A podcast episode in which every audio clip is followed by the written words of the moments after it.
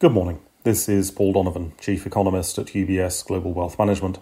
It's 7 o'clock in the morning London time on Tuesday, the 26th of July. There's another day of very little real economic information ahead. Things are so quiet, even ECB President Lagarde is not scheduled to speak. There is the US Conference Board Consumer Confidence Poll, but the bitterly partisan nature of the United States at the moment means that this is more likely to reflect the views of the respondent's cable news channel of choice than it is to reflect the reality of an individual's personal circumstances.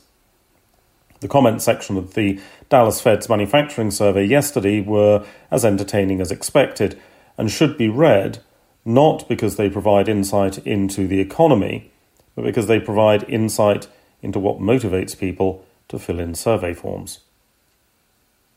There are US new home sales data for June on the calendar. The housing market has been affected by the Fed's policy tightening and by the uncertainty that the Fed has added into bond markets through its erratic behaviour. The result has been a slowing across the construction industry. This tends to lead to underemployment for self employed contractors, which may not show up in the payrolls or unemployment data but could mean a greater supply of part time workers. Construction material prices are also weakening. In Europe, commodity disruption is likely to be the main concern for markets. Russia's Gazprom has announced that it will reduce Nord Stream 1 deliveries of gas to 20% of capacity later this week. The periodic disruption to gas supplies is affecting sentiment in economies like Germany. Turning off the gas entirely would cause a significant economic downturn in Europe, but would then provoke a response as consumers and companies adapt their behaviour in the face of a dramatic shock. The incremental approach may make it harder to force a sudden shift in demand behaviour while weakening overall economic sentiment. A deal to cut back on European gas consumption is apparently close to being agreed, but European agreements generally only happen at the last possible moment.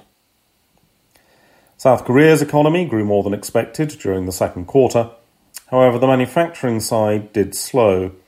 Global demand for durable goods has plateaued as consumers have shifted their spending in favour of having fun or of basic and more expensive necessities like food and fuel.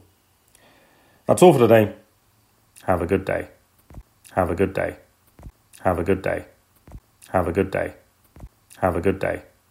Have a good day.